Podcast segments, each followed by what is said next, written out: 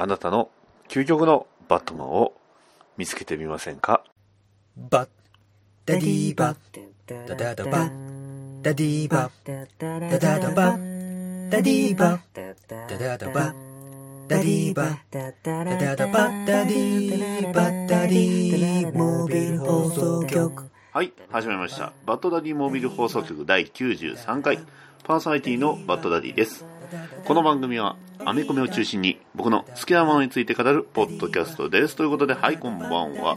はいなんとえーまあ、いつだったかな、えー、一昨年か去年ぐらいにまああのー映画のジャスティスリーグ公開記念で、えージャスティスリーグアンアンバサダー、えー JL アンバサダーというものが、まあ、あの企画であったんですが、なんと今回あの DC アンバサダー、ね、DC 言うてもあのディティクティブコナンコナンじゃないですね。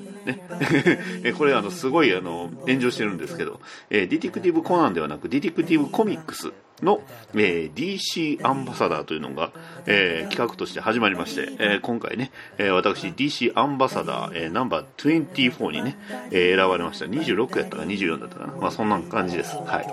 ということで、えー今回ね、えーやっていくんですが、なんと、まあ、あの、DC アンバサダーのね、ハッシュタグつけておりますので、今回ね、えー初めて聞く方もおられると思いますので、今回はね、えーそんな初めて聞く方に対して、えー親切な、さあどうかな？親切な回をね、やっていただき、いきたいと思います。それでは、えーまあちょこちょこね、えー今声が聞こえてきます。ね、えー一体誰を読んだのか？はいね、今回はアメコミの増進に詳しい人なのか、それとも違う人なのか、違います。なんと、ね、えーアメコミで聞いた方には申し訳ないんですが、えーゲーム、ね、えーオンラインゲーム、ドラゴンクエスト10の、ポッドキャストをやっている方を呼びました。なぜかというと、はい、その方、ね、えー今回バットマンを全く知らないという体で、体で呼んでおりますので、はい。では、えーまあ、呼び込みます。はい、えー、りょうこさん、どうぞ。はい、えー、おお呼び、お呼ばれしました、えー、ドラゴンクエスト 10DJ りょうこのネカラジという番組をさせて、させていただいております。りょうこと申します。えー、ネカマです。よろしくお願いしまはす。い、えー、初めてね、あの、自己紹介でこう、ネカマですって言われたちょっと割と初めてなんですけど。は いなるほど。はいいや、一応、名前が、ほら、あれじゃないですか。そうですね。はい。ですあの、ネカ、ネカラジというのは、まあ、いわゆるネカマラジオなんですよね。そうですね。はい。ということで、で、まあ、ドラクエ、そういう舞台に普段活動してるんですけど、はい、あの DQ10 ではねあんな可愛いキャラをね使っている 人そのね。この声がすごいいい声だったということで、はい。はい。い、いい声、いい声って、ダディさんに言われちゃう。いやいやいや。私ももうね、うん。というわけでねそんな感じで、えーまあ、仲のいいところを用意しつつ、はい。えーやっていきますので、まあ、はい。今回ね、えーバットマンについて僕が教えていくというね、えーバラエティー会です。はい、私、ほん、本当に、いや、まあ、ちょっうーん名前が知ってたり、だから、飛び飛びの知識はあるつもりではあるんですけど、ほぼほぼ知らないんはで、特に最近話されてるダリーさんの話聞いても、ちんぷんかんぷん、はい、というそんな人を僕が一体どういうふうに教育していくのかというのを、えーお楽しみくださいという回ですので、ははいではよろしくお願いします。はい、よろしくお願いします。えーそれでは始めます。バッドダディモビル放送局第93回、バットマンを知らない人に教えるバットマン。バッタリーバッタリーモービル放送局ダダダバッダディバッダダダダダディバッダダダダダディバッダダダダバディバッダダダダダダディダダダダダモービル放送局じゃん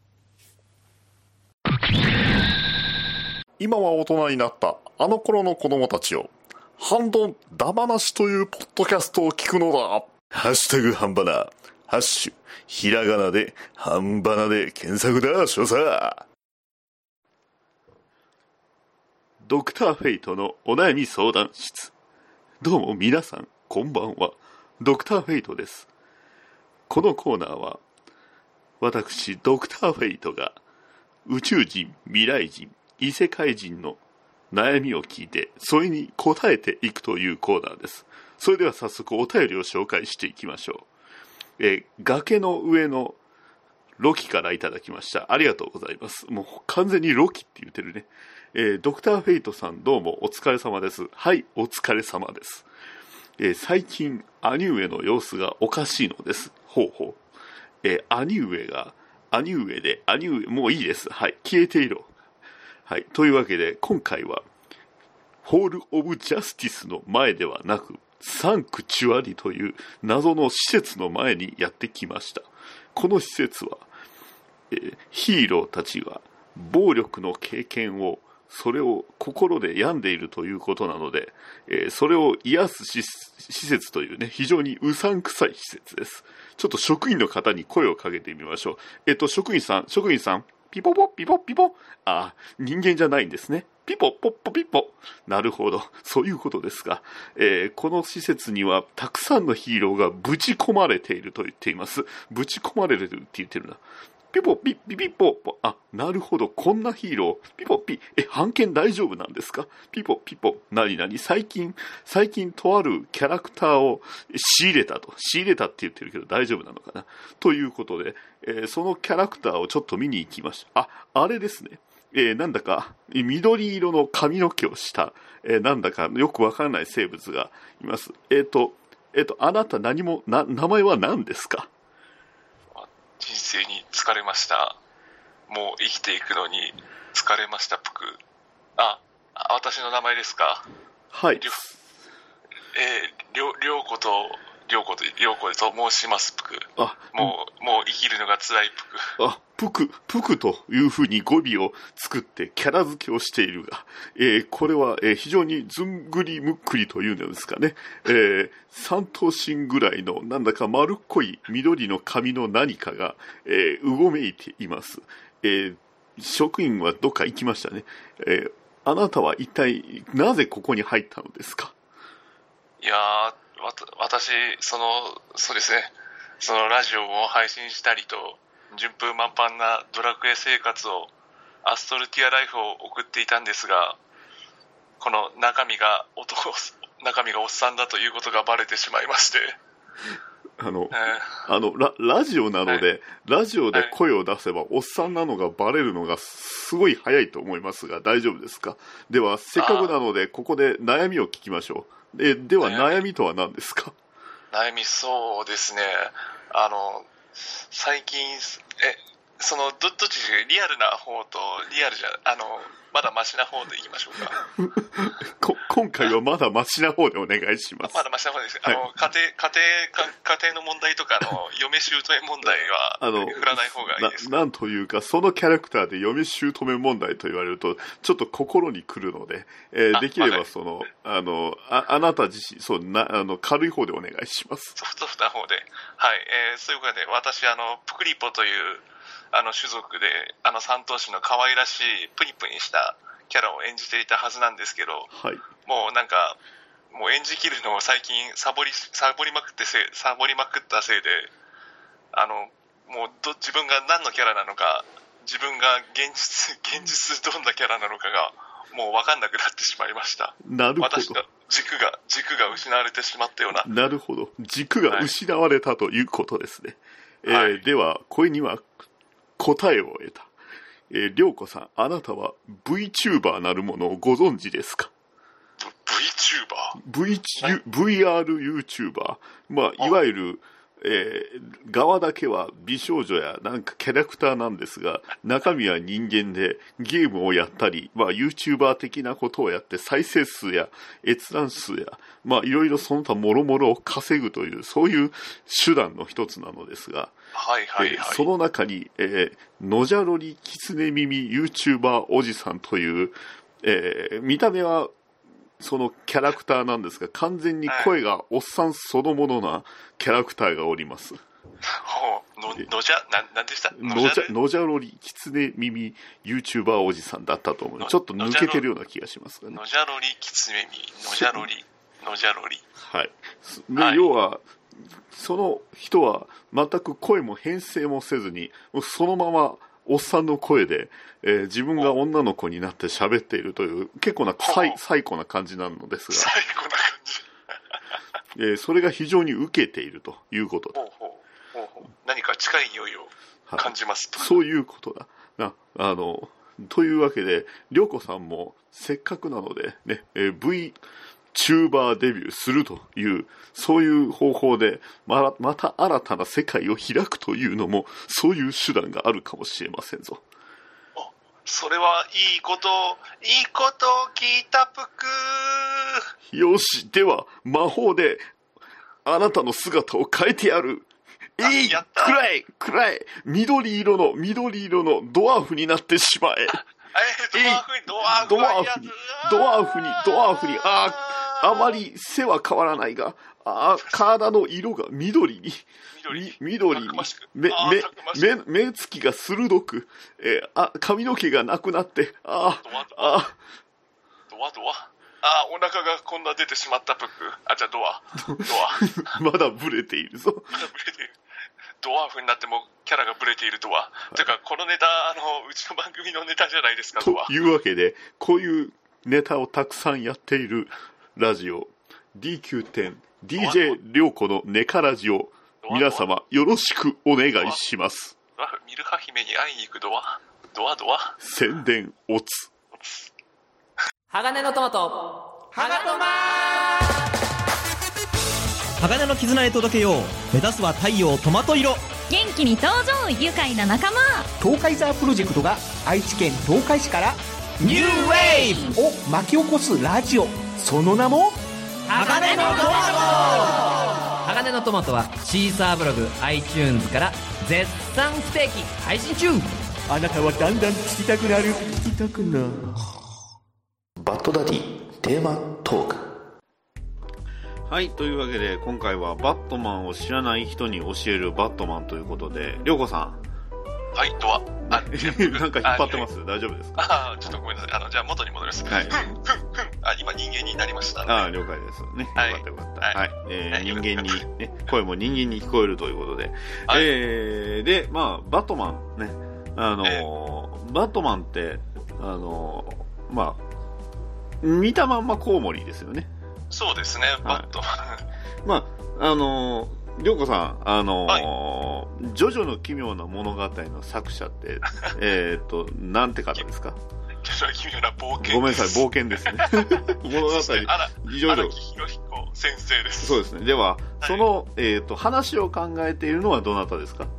話を考えている人、はいい、や、まあ、それはもちろん荒木博彦先生ですね。はい。では、えー作画をしているのはどなたですか？作画をしているのも荒木博彦先生ですはね。い。あの、日本の漫画って基本的にそのスタイルだとは思うんです。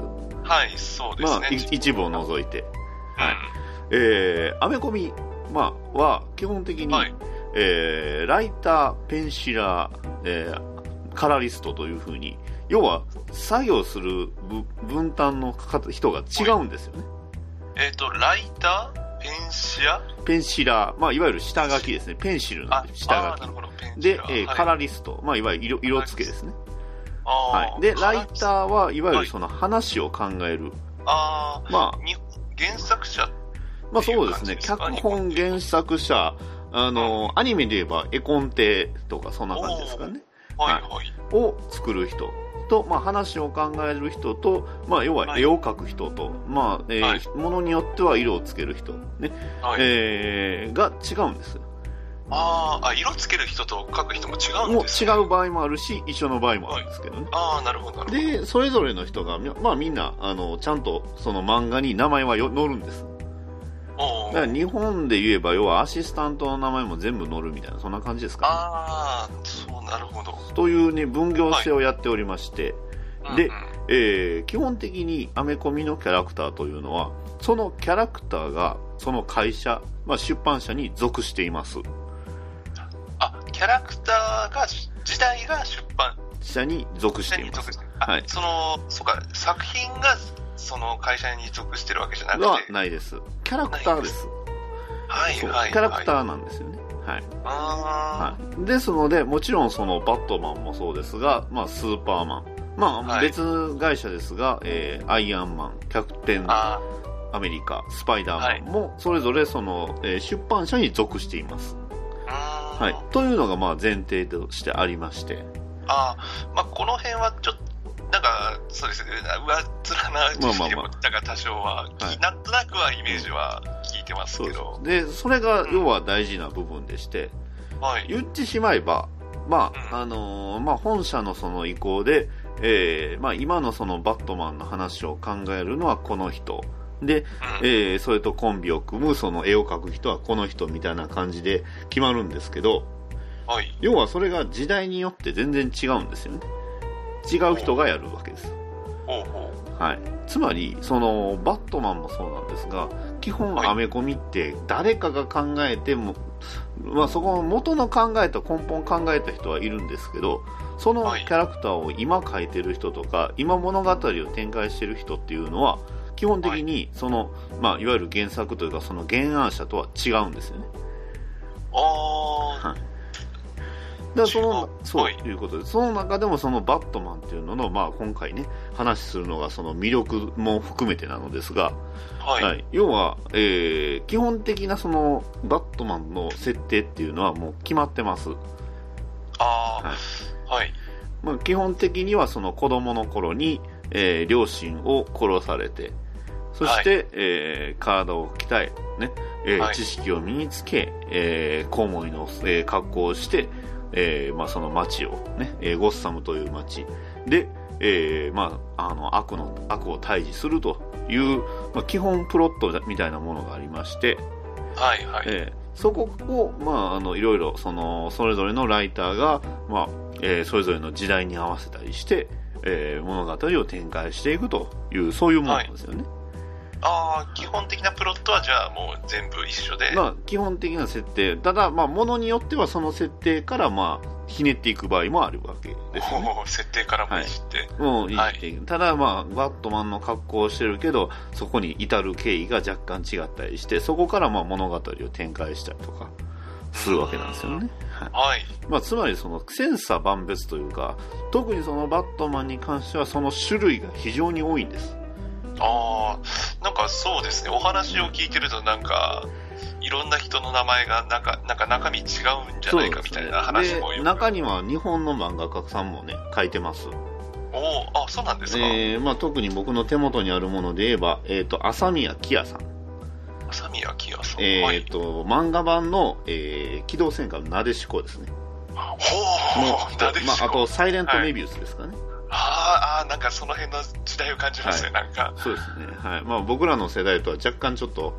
そうです。ちょすねちょっと前ぐらいの。ちょっと前ぐらいはですけどねそうですね。うん年バレますね。そうですね バレますねバレますね。っていうような人が、まあ、書いていたり、えーと、はあの、アキラのあの、大友、えーと、あさんも、ええーはいバットマン書いてたりはしてますね。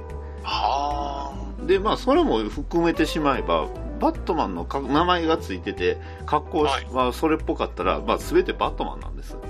暴言に近いですけど、はい。あ。ざっくりしてますけど。まあそれだけその、ジャン、まあ、バットマンはその、キャラクターではなく、ジャンルだって言われるぐらいには、要はそれだけ種類がたくさんあり、まあ、それだけのその器の広さっていうものがあると。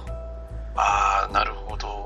そこがまあ魅力。まあ、魅力ですね。それこそその、まあ、コミカルにしてもいいわけです。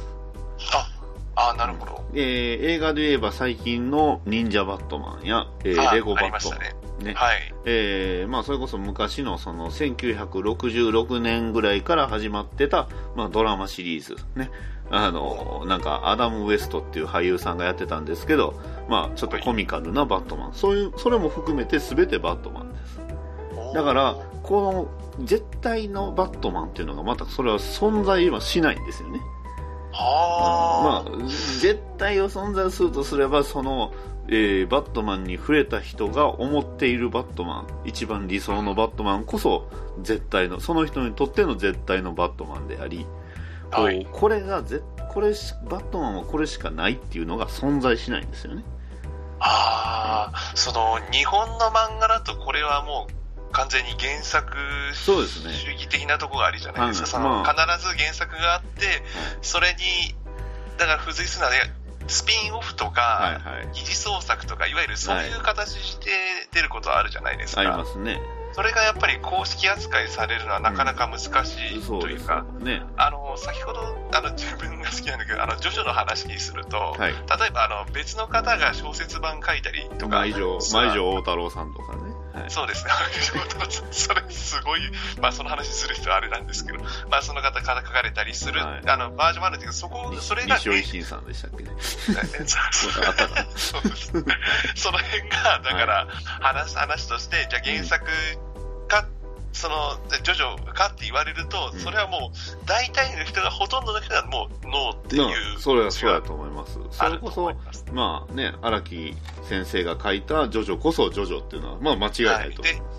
で、それ以外はあくまでスピンオフ、別の話、別のぜ、もう時間軸とか、まあそういう話だから公式じゃない、公式だけど違うという、そういう認識がやっぱりちょっと強いと思うんですよ。そうですね。それがすごくひ、まあ、広いと、まあそれがす強いというか、それに比べるとバットマンっていうのはそうじゃないんですよね。そうですね、全く逆ですね。確かにその、初めはあります。その、まあ、ボブ・ケインっていう人が作ったっていうのはあるんですが、基本的に、まあ、えーそれこそが、その、あの、完璧かっていうと、まあ、そうではないと。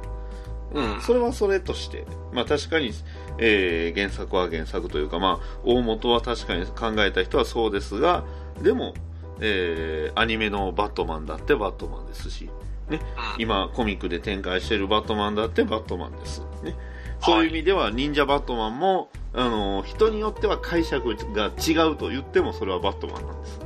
あだから、まあ、それこそそのダークナイトのバットマンはあれはバットマンじゃないっていう人だって当然いるわけです。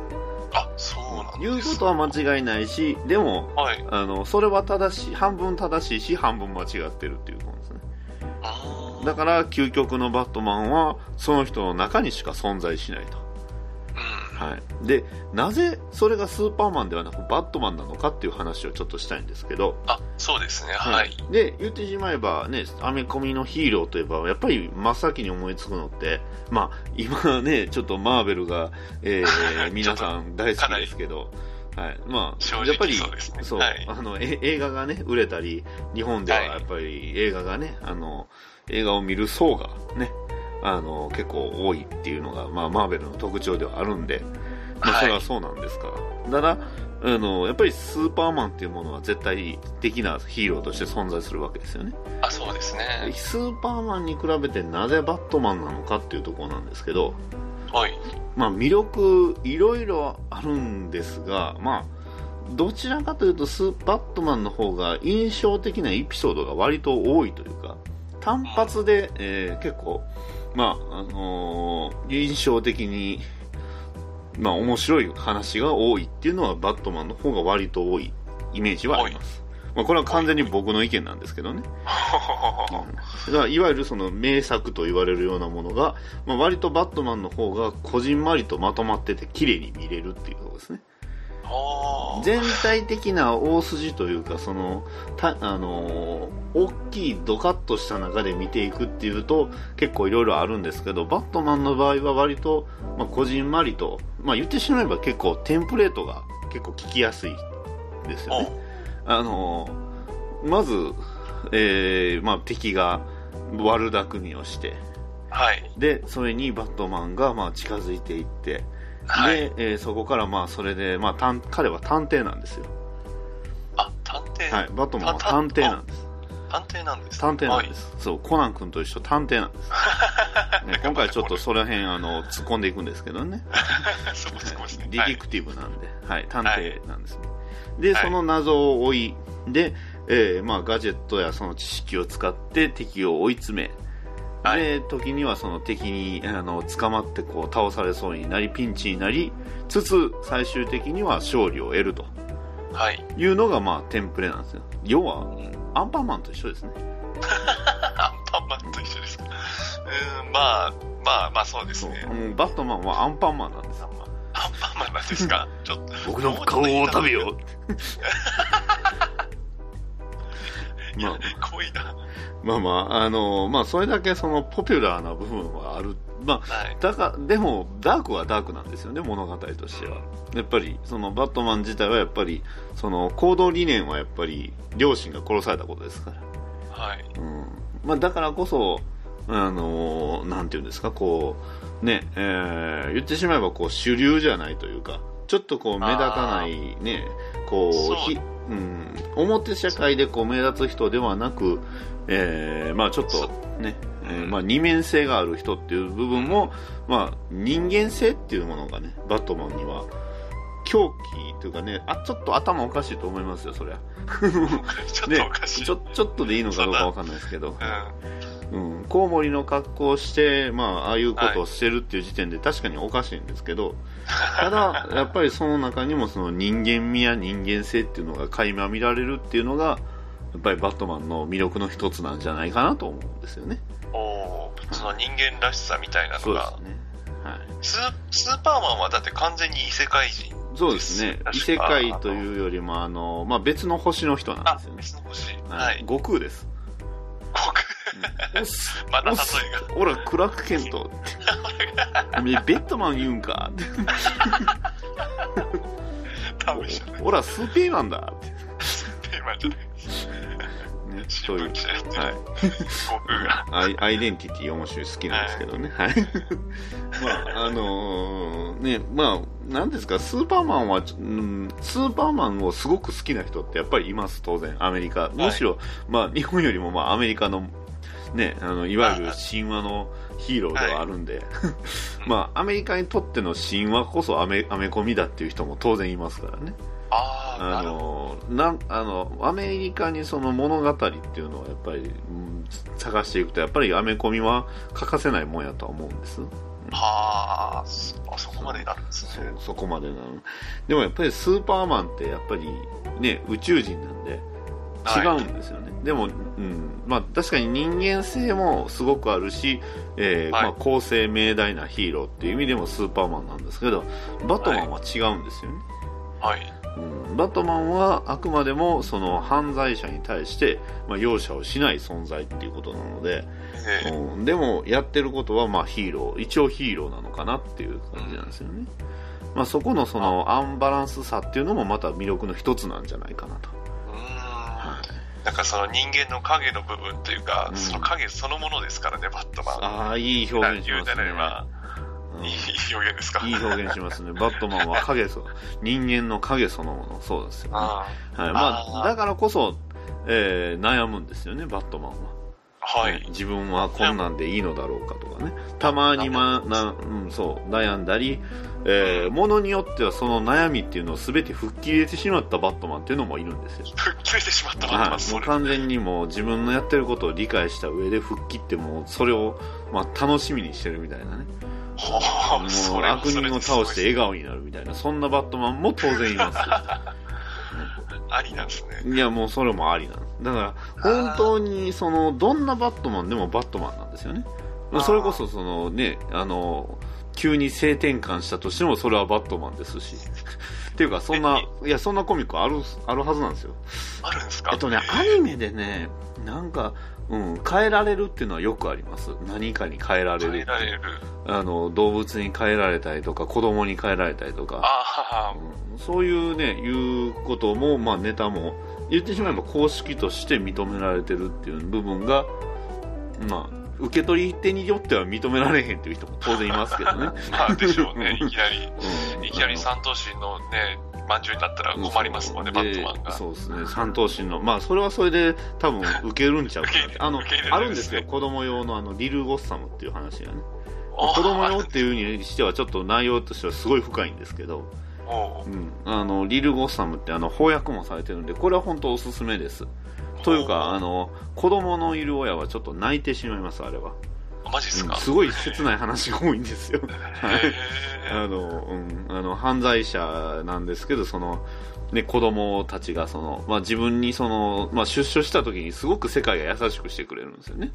ーあの、まあ、犯罪者やけど、こう、ね、あの、バス、ここ席空いてるよとかね、えー頑張ってねって言ってくれるんですけど、まあ、その男は、ね、世界がこんなに素晴らしいじゃあその世界をそのまま保存してしまおうということで全部街を氷漬けにしようとしたりとかね。そその辺がすやっぱぶっ飛んでますね。そうですねぶっ飛んでますね、うんはい、まあいいですね。うん。まあそういうねエピソードもそれもやっぱりバットマンとして認められてるんです。うん。まあそのジャンルというか、まあ、多様性こそバットマンなのかなっていう感じですね。はい。だからその明確な答えが存在しないっていうのが一番の特徴でそれはある意味そのマーベルの今のそのマーベル・シネマティック・ユニバースと言われるものとは違うんですよね。あれは本当に綺麗な答えを用意してってるんですよ。綺麗な答え。そうあれは綺麗な答えです。だってそうなんですよ。あのねマーベルのアイアンマンってあのデザインじゃないですか。はい。あれって結局映画のでえー出てきた時に映画で人、まあ、あの広がった部分もあるんで、はい。うん、例えばその、ね、あれ以前のあのずんぐりむっくりなアイアンマン出てきてもこんなんアイアンマンちゃうやんってはい。はい。なりますしキャラクターの設定も結局、コミックよりもやっぱり映画の設定っていうのがすごくまあ、あれが本当正解で分かりやすくてまさにヒーローで正しいとは思うんですけどそれはまたバットマンとは違うんですねうんだからバットマンの映画っていうのはいろいろあるし波も激しいんですよね、うん、でまさにいろいろありました、えーバットマンの映画についてはいろいろ。いろいろ、ありました。ね。今もあります。今もありますね。いろいろ今もあるしずっと続いてる。でもそれも含めて全部バットマンなんです、うん。でも、でもそういうのも含める、含めない、とか含めたからこそ、それこそ忍者バットマンみたいな作品が出てきたりとかもするんでしょうね、間違いないです。ね。うん。そう。だだかだから。ら、まあそれを当然その受け入れられへん人も当然いるっていうことですね。まあ僕は半々でしたけどねあれ。うんうん。うーんまあまあここうーんみたいな感じでしたけどね。ただでもまあまあそれもうんうんそれもバットマンだよねっていうね、うん。うん。うん、これもアイカツだよねっていうのと一緒です。そっち？そういうことですね。何でもかんでもバットマンなんです。そう。ね、あの、目が2つついてて、口がついてりゃ全部ガンダムなんだっていうね。あの、ネタと一緒です。そう。えーありますね。のそう、はいコウモリの格好をしてね、口が出てりゃ全部バットマンなんだっていうね。そうそう。それはバットマンファンに怒られるのかな？なりますまね。あ、だからこそ、なんていうんですか、二次創作があったとしても、それはそれで正しいんです。って言えるだけのそのバットマンは度量があるので度量というか器がある存在やと僕は思います、はいはい。うん、だから同担拒否っていうのをうんうん拒否していいよねって。でも君はそれはヴィランだよねっていうね。受け入れられる、ね、そう、うん、まあよく言うのがそのアメコミの特徴として、えーはい。公式が最大手ってやつですね、ああ、公式があの。それこそそのバットマンとジョーカーが、まあはい。2人で、えーヨーロッパ旅行をするっていう話もあるんですよ。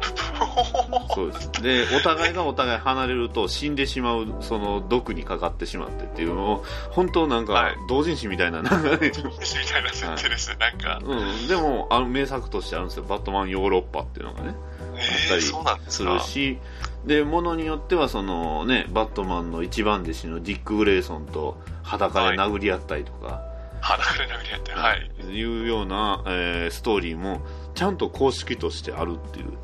公式としてあるのがすごいですよね。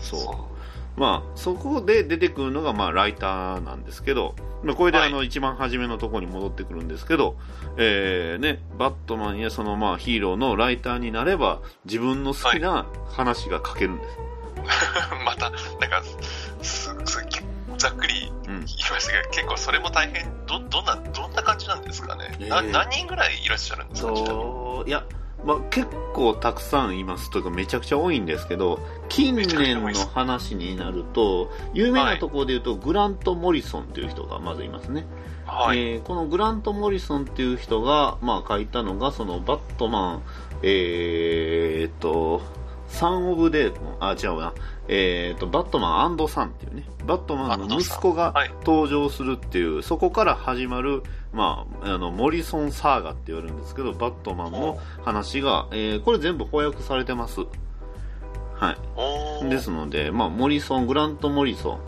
ン。で、えっ、と、2011年に、あ、まあ、この話は、あの、また、バッドダディモービル放送局で綺麗にしようとは思ってるんですけど、あの、はいバアメコミにはリブートとリランチっていう言葉があるんですよ。リブートとリランチ。はいはい。えーもう簡単に一言だけで言いますと、リブートっていうのは、完全に設定を、今までの設定をなかったことにして、えーうん現代ナイズして再スタート。ああ、なんかたまに聞きますね、でもこの辺は。そうリランチは、えーはいタイトルを、えーまああのまあまあ、キャラクターがさっきあの会社にあの既存するって言いましたけど要はその、バットマンはバットマン誌っていうその雑誌あの、まあ、本があるんですよね、バットマン氏。はい。バットマンのそのコミックみたいな。ああ、AKB 新聞みたいなもんですか？わかんない。わかんない。まあだから例えばそうですね。えっ、とねジョナサン・ジョースター誌1とかああ、あ、うん。なんか、そうそう、なんか、そう。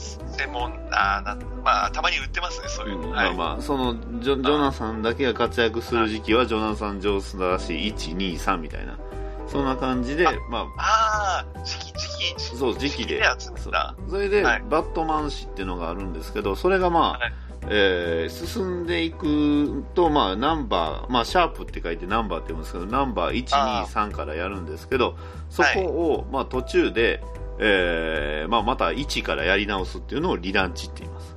ただし、物語は続いてるんです。その設定とか、その時系列は。時系列は同じだけど、うんその、じゃあ、続編的な。まあまあ、そうですね。続編的な感じですね。あ。はいはいはい。うん、リブートはもう全部、全くまっさらです。うん、うんっさらですけど、基本的な設定を引き継いで、えーもうはい一回やりましょうっていうのがリブートです。あそれが DC の場合は、まあ、何回かあったんですけど、特に最近だと、えー2011年です。あ、はい、2011年。はい、ここであの、まあ、イベント、フラッシュポイントというイベントがありまして、えーまあ、そこからまあ再スタートしたわけなんですけど、そこからその、まあ、ニュー52っていうんですよね。で、ニュー52、で、そこからそのバットマンを始めたのが、えースコット・スナイダーという方です。ライターね。スコット・スナイダーさん。はい、はい。そスコット・スナイダーさん。これ二人目ね。はいはいでそのスコット・スナイダーさんが書いていたバットマンも、えー、と全部翻訳されてます。はい。はい、でそのスコット・スナイダーさんの後に、まああのえー DC リバースというイベントが始まりまして、えーはい。それが2017年だったかな6年かな。まあ最近です。2017年。17年ですね。DC はい、はい。リバース、2000はい。DC リバース。はい。そして DC リバースからライターを担当したのがトム・キングという人です、トム・キングさん。はい。はい。でトム・キングさんあの経歴がすごいです、はい。えー元 CIA です。プロですね。プロ。プロというか。いやだからアメコミのライターになりたければ CIA になればいいってことです、なるほど。試合になればアメコミの、どっちがいいんだ、それは。わかんないですよねどっちがいいんだ。まあはいでまあ今あのキャラクターが会社にその既存してるってこれ非常に大事だったんですけど、えーはいじゃあライターさんはどうなのっていうと実はそのマーベル社だとか DC 社とかまあ他にもイメージとかいろいろダークホースとかいろいろその出版社あるんですけど、はいで。それぞれで書いてます実際ああ。だからトムキングさんもあの DC ではなくマーベルで書いたこともありますあ、なるほど。今はもう完全 DC ですけど、うん、ライターさんはフリー、フリーとフリいうか。ーというか、まあまあ、あの、フリー、契約があるんでしょうね、多分。ああ、あなるほど。この辺、この辺その辺はちょっと僕も曖昧ですけど、ただまあ契約だろうなっていう感じですけど。うんうんまあ、この辺はでも、実際、あの、漫画家さんとかも移動とかありますからね、その辺は。まあまあ、似たようなところかな。まあ、ただそのキャラクターは移動しないんですよね、やっぱり。うん、それアイアンが面白いマンはですよ、ね。マーベルですし、バットマンははい DC ですしっていう。はい。まあ、で、たまにクロスオーバーっていう、いわゆるその一緒に、まあ、作るっていうイベントがあったりなかったりするっていうね。クロスオーバー。はい。クロスオーバーね。まあ、キャラクター同士が、その、まあ、一緒に別の、その、まあ、えーと、まあ、同じ時間軸で、その、活躍するコミックを、まあ、クロスオーバーっていうんですよね。はい。うんイベントっていうのがあるんで。はい。まあこそういうことです。で、うはい。えーということで、まあ、非常に今ね、やってるのが、そのトム・キングっていう方の書いてるバットマンなんですけど、まあ、それが非常に面白いとおーいうことで、で今大人気。ね。大人気。はい。もうコミックもバカ売れ。バカ売れ。はいバ。カ売れということでね。はい。まあ、あの、今回あの僕がね、やるんで、あの、基本的にはあの、コミック中心の話をさせてもらいましたけど、まあ、じゃあ、どこから入ればいいのという、よく言われる説明ね。どこから入ればいいの？もう、あなたが妄想するバットマンはもうそこからもうバットマンに入ってます。ね。あの、よく車運転しててね、あの、はいでちょっとこう横見たらこうね、はまあ、助手席座っててね、えーはい風景見た見ながらこうね、白線こう見てたら、そのそこの上にね、バットマンを走らせる。もうこの時点であなたのバットマンも完成です。そう。忍者じゃないっていう。じゃない。忍者バットマンに。忍者、忍者バットマン、まあ、混ざってますね妄。想の。うん。はい。まあ、あのーまあ、真面目な話をしますと、はい。えーと、すごく難しいんですけど、あのーまあ、バットマンっていうものの基本設定さえも全くわからないっていう状態であれば、あのーバットマンイヤー1、イヤー2っていうのが翻訳で出てるんで、それがまはいあ、。まあ、バットマンの基本設定を知るにはいいかなと。か、もしくはもう短時間で知りたいっていうんであれば、アニメの、えー、アニメシリーズのバットマンを見るのが一番かなと思います。ああ、なるほど。アニメシリーズ。あちなみに今見るとしたらどういう感じで？えーと、方法ですよね。難しいんですよね。バットマン G アニメイテッドシリーズって、まあやってたんですけど、結構はい見る環境が難しいんですよね。うん。だからバットマンの基本設定、まあ、あとはもう、もうとりあえずバットマン動いてるとこ見たいなと思ったら、アマゾンプライムでダークナイトリターンズって見てください。ああ、はいそう。あれが一番強烈です。あれ、でも、中でもあれ強烈な部類ですよ。あれ強烈なんですあれ強烈なやっぱり。やっぱりはいちょっと濃度が高いですね、あれは。はい。はいまあ、ただ非常に面白い。まあ、もともと原作のコミックの方が、まあ、もちろんコミックの方で楽しんでる方が面白いんですけど、アニメもしっかりと、あの再現されてて非常に面白い、うん。おすすめの作品です。うんねはい。えー、あとはそうですね、あとコミックで言えば、ハッシュっていう作品がありまして、ハッシュ、今、は再販されてたかな、ハッシュっていう、まあ、今度アニメ化するんですけど、あのこれがその、はいバットマンとバットマンファミリーっていうね、いわゆるバットマンに影響を受けた人々を、まあ、ヒーローもヴィランも含めてなんですけど、が、えー基本的に活躍、みんな活躍するコミックですね。い。みんな活躍？はい、みんな活躍します。はいまあ、それぞれはい見見せ場があるっていうコミックが、うんまあ、ハッシュですかね。うんうん。まあ、それぐらいかな。まあ、他の作品はやっぱ結構途中なんでね。うん。うん。まあ、割とバットマンの基本設定、まあ、いわゆるその、えー両親が、ね、あ殺され殺されそう、ね。で体,、ねえー体を鍛えて、ね、世界を旅し、ねえー知識を得てで、えーガジェットをねさまざまなその武器を使って悪人を倒すっていう設定さえ知っていれば、うん。あの正直どのバットマンから入ってもまあ楽しみはします。うん。あとは、えーとね、本で出てるものであれば、シークレットオリオリジンズっていう本があります。ほい。はい、これなんとね、1000円です。めっちゃ安い。で、バットマンだけじゃなくて、スーパーマン、ハーレークイーン、グリーンランタン、グリーンアロー、えーあとサイボーグですかね、とワンダーウーマンっていう、まあ、いわゆる DC を飾るメインのヒーローたちの、えーはいまあ、シークレットオリジンズっていうのは、まあ、いわゆる正体みたいなものが、えーはい。まあ、結構簡単にまとめられてる、2、3ページで まとめられてる、そんな、割といいコミックがありますので、まあ、はい。あれも、でもあれはあれでレベル、ひ人によってはあれレベル高いっていうふうに言いますけどね。結構ね、ライター陣が結構、あのーライターとアーティスト陣がなかなかすごい人ばっかりなんで、うん。まあなかなか、まあでもね、コミックのその、えービジュアル面としてももう二重丸抜群なんで、割とおすすめはできますね。はい。ね、そんなバットマン、ね、うん。えー、で、どうですか、バットマンについて、りょうこさん、ちょっとは詳しくなりましたか？詳しくなれたんですかね、これ。だあ多少は知れたと思いますけど、やっぱり、その、いろんな人ライライター、ペンシラーカラーリスト。カラーリストが、まあ、まとめてアアーティストっていう言い方しますけどね。うんまあ、アーティストっていう人の方が多いですね。うん。なるほど。えー要は絵絵を描く人っていうのね。うんはい。アアートって言いますけどね。絵を描く。そう。アートの担当っていうことでアーティストってね、で、えーライライライティングの担当でライターっていう感じですかね。うーんやっぱりあの、ま、漫画は読むんで、自分。はい。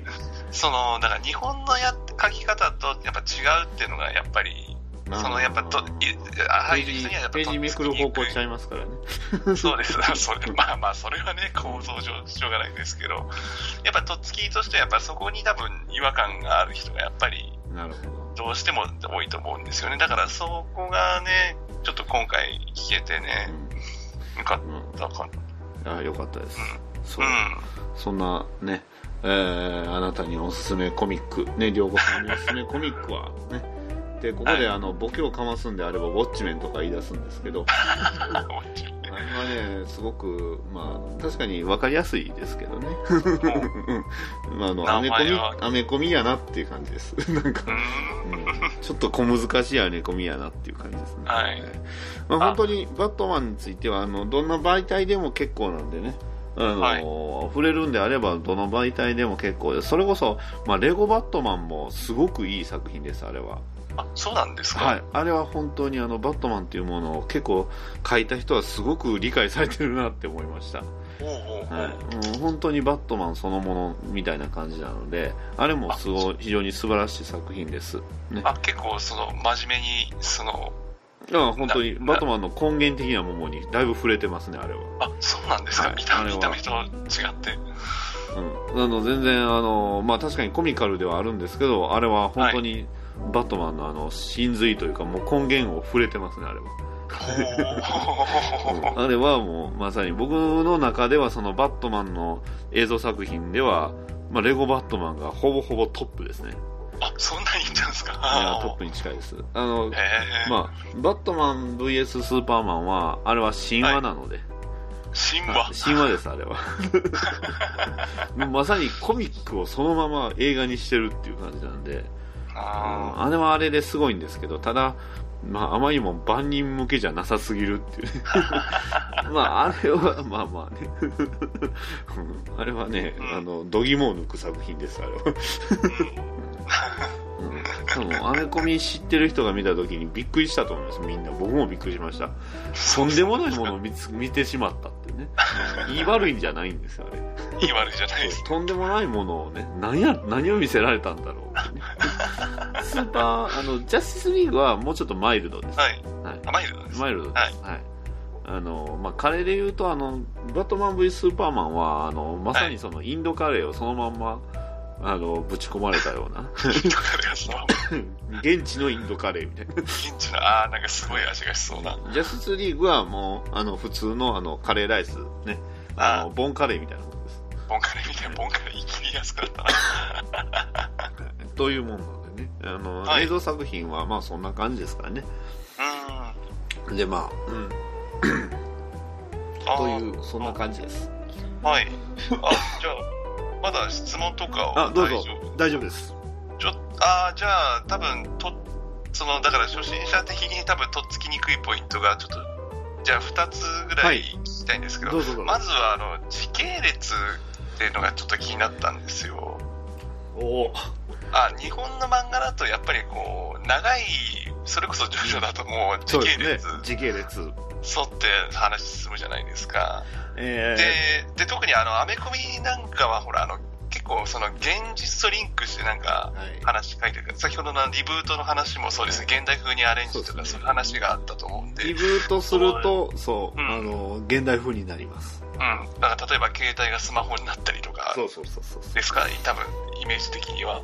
そういう話があると思うんですけど、その辺の多分、帳尻が合わないから、多分、ななーっていうのがあそそれは実はね、もうあの、実は、今までの会話で実は解決してたんですよ。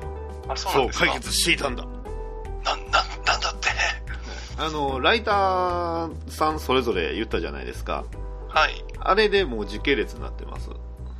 あ、ライターさんの、はい。書いたあの、グラント・モリソンの、その、はいシリーズで、えーはいまあ、一括り。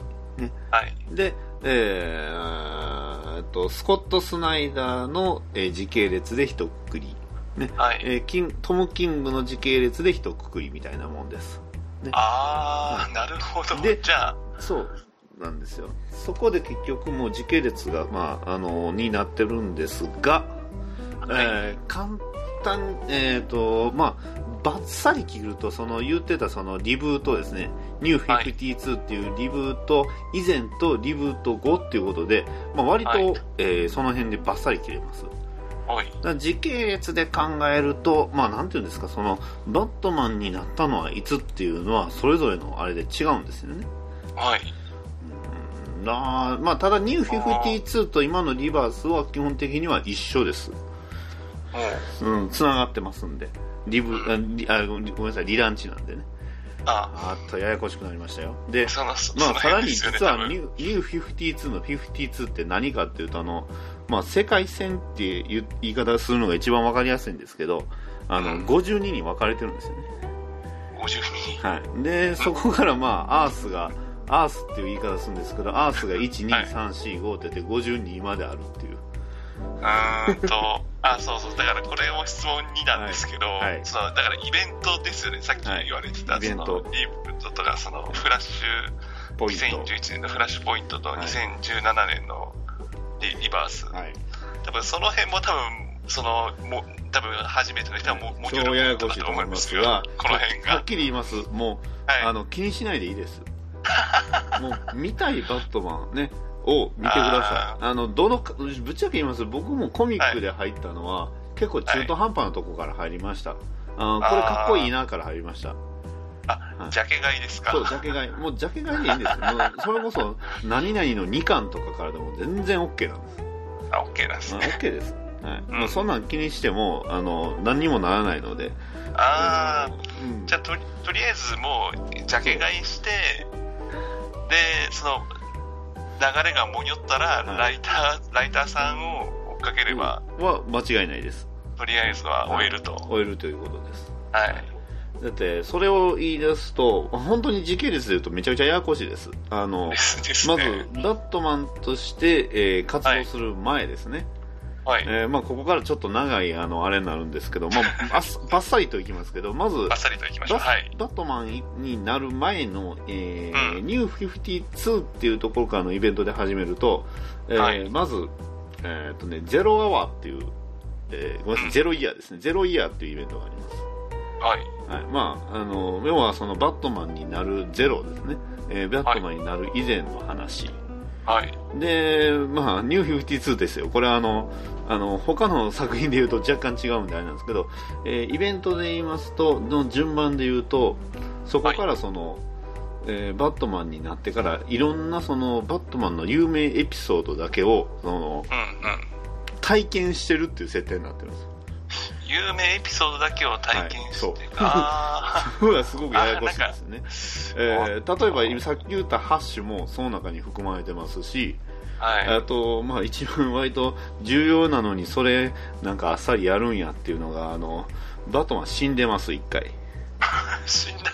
はい。あの、まあファイまファイナルクライシスっていうイベントがあって、その時に死ぬんですよね。あ、死ぬんですか？で、そのはい時にその後に、あの、別のその、まあ、バットマンの一番弟子のディック・グレイソンっていうのがバットマンになるんですけど、えーまあ、それがなるイベントがあったり、あーあれちょっと待ってください。バットマン、あの、それ世襲制というか、その、引き継いでるんですよいやね。あのほとんど引き継いでるというよりもちゃんと引き継ぐ作品っていうのはあのいわゆる外伝的なものばっかりですああの基本メインのストーリーでいうとバットマン引き継ぐというか替え玉になったりだとかあの本人がいないから代わりにたまにやったりとかそんなんです、あ、あうん、だからバットマンはなかなかそのまあバットマンビヨンドっていう全く別の作品があるんですけど、これはまあアニメを、がメインの、まあコミックでもあるんですけど、アニメにある作品なんですけど、そこではその、バットマンをやってるブルース・ウェインがもう相当年、ね、80とかのおじいちゃんになっちゃった、そういうあの未来の世界でじゃあ誰がこの荒れた街をどうするのって言った時に若い、はい。そのまあ、テリーっていうね、えー青年がバットマンになるっていうストーリーがあるんですよね。はあちゃんと引き継いだのってそれぐらいですかね、まあ、メインで言うと。はあ。あの他のその、ね、あの ミニシリーズとかで言うと結構そのあのアニメとかのその短編とかでその、まあ、初代のえー相棒が、まあ、バットマン引き継いだりとかはあるんですけど、ああ。はい。ということで、まあ、ここまであのいわ割ととっつきやすい最近の話をねいろいろしたんです、あのごめんなさい。さっきのあの時系列については相当ややこしいんでまた また喋りますと。これは、はい。あの相当ややこしいややこいんで、はい、でここでまあメインであるのが要はバットマン、えーぶっちゃけ昔のバットマンって相当長いんですよね、昔、あ、はい。それこそ、えー始まったの、えー始まったのははい1939年です、ぐらい30はい、もうちょっとで80年だ。80周年です。年。ああ、うちの両親より年上ですよね。う ん下手するとね人によってはおじいさんおばあさんよりも年上。年上ってなりますね。はい。そりゃ長えわ。長いですねあの、はい。ディティクティブコナンよりも年上ですよ。う んそれ来ないよりも、それ、あ青山剛昌先生よりも年上ですよバットマン。当たり前じゃないですか。当たり前です。はい。ね。まあ、そんなバットマンあの結構あの売れてる時期と売れてない時期ってありました。ああ、まあ80年もあればそうでしょうけど。あのえ一番その何ですかこうよく取り沙汰されるのは大体はい。1986年が結構大事な年です、えほう、86はい年。86なんか。年僕らのね。ほぼほぼ生まれた。はいそうですよ。ね、はい。あものう、あの年がもう完全にバレてバレましたけですあのうん。その時に、えーと「ダークナイト・リターンズ」っていう作品と「バットマン・イヤーワン」というね作品が出てまして、まあそこで、はい。そこが一番そのバットマンがあの急にダークになったというか割とそれまであのだあのバットマンって、まあ、ダークな一面もあったり人によってはあったんですけど結構はい。コミカルな部分っていうのも多いんですよね、おー。うん。だからそこからそのその86年付近からバットマンっていうものがどんどんまた、うん、あのより練られていったっていう時期ではありますね。あーあー、なるほど。だからまあ、せあの話の面白さ。さとかそのアートの凄さっていうのは当然86年以前もすごい素晴らしい作品いっぱいあるんですけどはい。やっぱりそのバットマンっていうもののその方向性を、まあ、あの形作ったのは86年かなっていうそういうイメージですはい。今までその何ですかこうねあのコミックヒーローとしてねパンチをたた、ね、パンチすればパウとかポポンとかでパパウパウじゃないですけどね。パパパですそれパウパウ、パウはそれハモンそうハモンカッタハモンカッター。またジョジョまたジョジョになりましたけど、パパウパウじゃないですけど、まあ、はい。ああいうね、ポウとか、トゥーンとか、そういうそうですね。いわゆるまあ、アメコミイメージ的な。そうです。アメコミイメージ的な部分だったバットマンも、まあ、はい。ダークになってくると、まあ、相変わらずその音を表す絵はあるんですけど、まあ、やっぱり話としてはすごく暗くなってきたりするっていう。あうんただそこからまあバットマンっていうものが逆に黒く暗くなったからこそよりはいその深みを増していったっていう部分ではあるんですよねー。あー、なるほど。そうですね。まあ、だから、まあ、とよくあの、バットマンは銃使う、ね、あの、こんな昔は銃使ってたとか言うてるんですけど、まあ、あれもライター次第ですとしか言いようがないです。ああ、なんかよく聞きますね。はいなんか銃使って。そうそうそう昔は使ってたとか言うんですけど、まあ、あの、人殺してたとか言うんですけど、あれライター次第としか言いようがないんで、ああ、ライターが違えば。ば、それは人も殺すさっていうね。ああ、そんなのはもう時代がぶれてしょうがない。まあまあ、そういう、そういう、それは、うんうん、それもバットマンだねっていうやつなんその辺がだからあれですね、だから日本のコミックだとうん一貫,、性がないってあの言われるけどな。そうですね。絶対な設定っていうのは実は存在しないんですよね。ああの銃使わないっていうけどバットマン銃使うこともありますね状況に応じてとしか。うん、人を殺さないって言っても殺す時もあります。ね。この時もあはいるんです、あの特にそのあ。映画版のねあの、まあ、よく言われる1989年の、えーティム・バートン監督のバットマン、ね、はい。あれ最後ジョーカーと戦ってるんですけど完全にあれジはい。ョーカー殺してます、おお。あの落としてます。あの完全にあの、はい。まあ、あの直接は手は下してないんですけどあれもう完全に殺したと言っても過言じゃない、あ 殺してますやんね。あ、はい。で言い出すと「バットマン V スーパーマン」という作品ではあのバットモービルで、えー銃いっぱい撃ちまくって悪人に浴びせます、ね。まあ、人によってはあれはあのゴム銃なんでみんな死んでないっていう人もいますはい。まあ、特にそのね、あの、欠損表現とか、その、死体表現はないんで、はい。見えてないんでわかんないんですけど、まあ、そういうことをするバットマンもバットマンなんです。はい。はい。だから、まあ、あの、昔のバットマンも今もバットマンも変わらずバットマンですよと。はい。ね、そんなバットマン、あなたのバットマンを見つけてみてはいかがですか？ってね。あなただけのバットマンそう、あを。なただけのバットマンをね、はい。どうでしょうね、書いてみませんか？ね。ね。えーそっち？ねえーねはいあの喋ってみませんか？ね。はい。演じてみませんか？というところです。はい。というね、あーね、すべてのバットマンファンに送る言葉とすれば、ね、はいあなたの究極のバットマンを見つけましょうということです。なんかどっかで聞いたフレーズが。そうですね。はい。まあそんな感じです。はい。はい。どうですか？ね。あのーだから本当な、どれから見てもいいです。本当はい。あの、どれがおすすめって言い出すと結構あの、個人的な意見がすごく偏っちゃうんで。ああ、まあでしょうね。これだけね出てる。このバットマンはたまらんとかね、まあ、もうそれこそ絵見て面白そうだなとかあのかっこいいなと思ったらそれでみあの買うのが一番やと思いますうん。そこまであの DC,、まあ、DC はっていうと言い方悪いあの主語が大きいんですけどあのはい。表紙とたまにあの、まあ、メインでやってるカバーっていうんですかね表紙が。そのカバーはカバーだけ担当してるっていう人がたまにある、まあ、よくあるんで。よそくカバー詐欺ってやつ 表紙詐欺じゃないです表紙詐欺、カバー詐欺ですよね。あの内容はこんな内容になるかもって書いてあるんですけど、中身見ると違うとかね。割とそういうのはあります。で、あー表紙ではすごいセクシーな女の子抱えてるんですけど、実際見てみるとすごいずんぐりむっくりになってたりとか。それ今は僕マーベ辛いなルをディスりましたけど。スクイエルガールっていうね、そういう作品があるんですけどね。ま、マジっすか？あります。あの、表紙がね、あれ確か表紙、山下俊也さんだったかな。なんか、すごいね、めっちゃ色可愛いんですよ。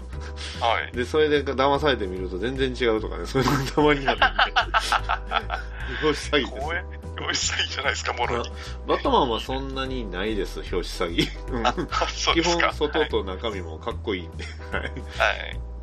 いうことですね。はい。まあ、はいそんなバットマンね。えーどんな作品からでもいいんで、ね。まあ、はいレゴバットマンは普通におすすめです。あの、あ今日言った設定だけで十分、あの、話通じるんで。うん。あの、両親が殺されてて、えーバットマンになりました。それだけです。もうその設定さえ知っていればもう、それこそどんなバットマン見ても問題なし。ね。問題なし。はい、ただ、その部分、そういうのをね、こういろんな作品を見た上で、また、あの、ダークナイトシリーズを見ると、また別の見方をするんでね。おはいー結構、あの、いろんな映画あるんですけど、それぞれあの、最新作まで一通り見てから古いの見るっていうのもありですね。あ、そっちうん。。それはそれで結構面白かったです。うん特にレゴバットマン見た後は、ダークナイトシリーズを見てください。ニコバットマン見た後にダークナイトです。ダークナイトシリーズあ、ダークナイト、はい。あの、笑えますから。はいぜひ字笑えそう、笑えます。はい。いうふうね、そんな楽しみ方もできるバットマン。ね。はい。まあ、えーバットマンは、キャラクター、単単単なるキャラクターではなく、ジャンルということで、はい。はい、覚えて帰ってもらえれば結構です。はい、わかりました。はい。というわけで、バットマンについてね、僕はひたすら50分語りました。まだ語り足りない。でしょうね。なんか全然足りない足りないところが、それはなんか、ね、足りなそうなしてます。92回、93回喋ってるのに、はい。まだ足りてないですからね。足りてないですね。そんなね、では、あの、バットマンを知らない人に教えるバットマン。ね。えー結局、はいねーまあなんか、よく分かったのか分かってないのかよく分からん感じで終わりました。はい。以上です。はいあ。りがとうございます。ありがとうございます。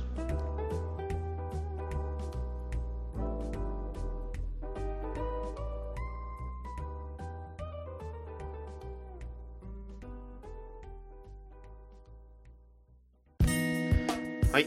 エンディングです。はい。りょうこさんどうでした？いやー、どうでした？もうこうでしたもういや、ありがとうございます。いえいえいえもしなんか、えっ、とね、まあ、とりあえず一通り教えてもらったとは思う、思いますね。はい。もう、うん。結論としてはどれ見てもいいよっていうね。まあ、それなんですけどね。はい。そうでした。